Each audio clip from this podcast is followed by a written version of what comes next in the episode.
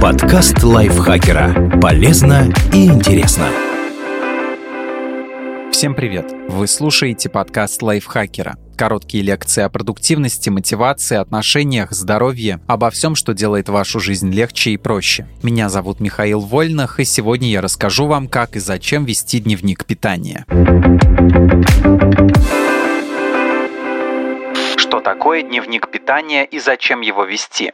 Дневник питания помогает вести учет всей потребляемой еды. Записи могут содержать наименование и количество продуктов, подсчет их калорийности, а также личные ощущения человека, включая настроение, чувство сытости и удовлетворения. В обзоре 15 научных исследований отметили, что регулярное ведение дневника питания связано с успешной потерей веса и сохранением результатов. Сбор информации о своем пищевом поведении поможет понять, сколько вы на самом деле едите. Люди не очень хорошо оценивают калорийность пищи, и чем больше порция, тем хуже это получается. Так, в одном эксперименте обнаружили, что участники довольно точно определили калорийность небольших блюд, но когда им дали солидные порции, просчитались на 356-457 килокалорий.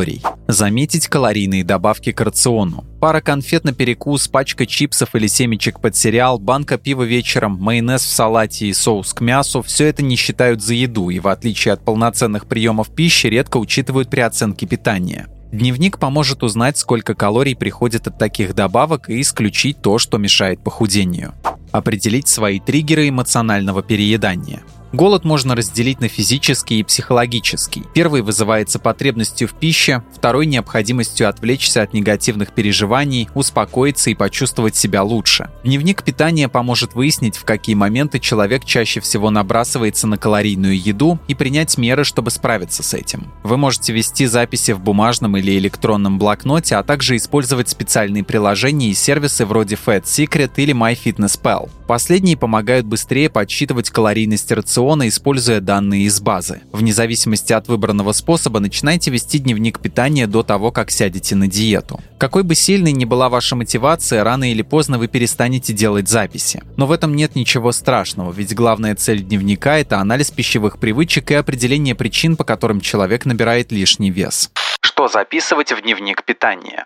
Не существует жестких правил, как именно записывать свой рацион, но исходя из целей ведения дневника, можно выделить несколько важных моментов, которые стоит отмечать.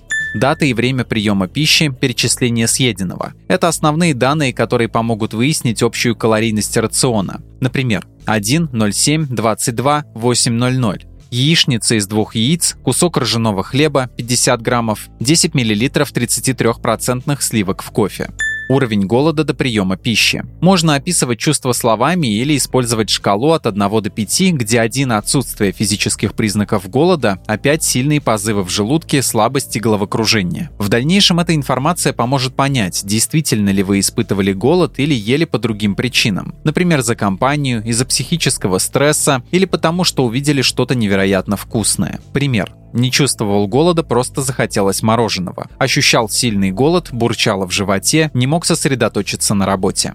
Уровень удовлетворения после еды. Одна еда обеспечивает чувство сытости, другая заставляет просить добавки. Отмечая ощущения после приема пищи, вы сможете определиться с размером порции и видом продуктов. Как и в предыдущем пункте, вы можете описывать чувства словами или использовать шкалу от 1 до 5, где один вообще не наелся, а 5 объелся так, что тяжело дышать. Пример. Наелся, больше не хочется. Не оставляют мысли о добавке, все время хочется съесть конфету или хотя бы яблоко.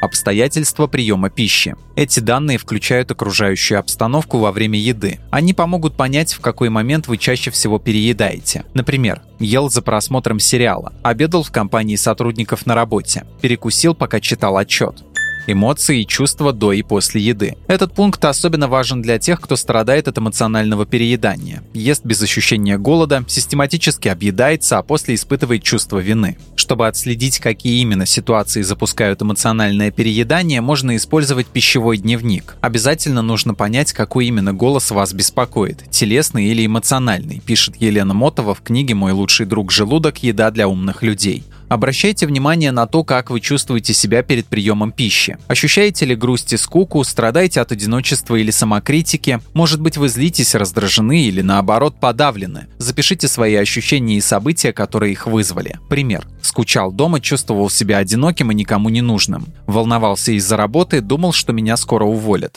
Что делать дальше?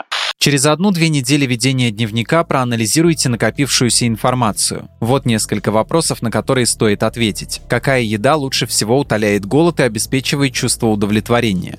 Какой должна быть порция, чтобы вы почувствовали насыщение без тяжести и не потянулись к перекусу в течение следующих двух-трех часов? В каких ситуациях вы едите ровно столько, сколько нужно для утоления голода, а когда объедаетесь? Какую часть вашей суточной калорийности занимают алкоголь и джанк-фуд? Как часто вы едите без ощущения физического голода и что заставляет вас это делать? Например, вы можете заметить, что треть суточной калорийности приходится на вечерние посиделки перед телевизором или что все перекусы в сумме по калорийности превосходят обед. Далее вы можете постепенно менять свои привычки, убирая вредные для фигуры факторы, бороться с эмоциональным голодом с помощью признанных методов релаксации, обратиться за консультацией к психологу, психотерапевту или диетологу диетологу. Заметив корень проблем, вы сможете изменить жизнь и вернуть себе комфортный вес без строгих диет и ограничений.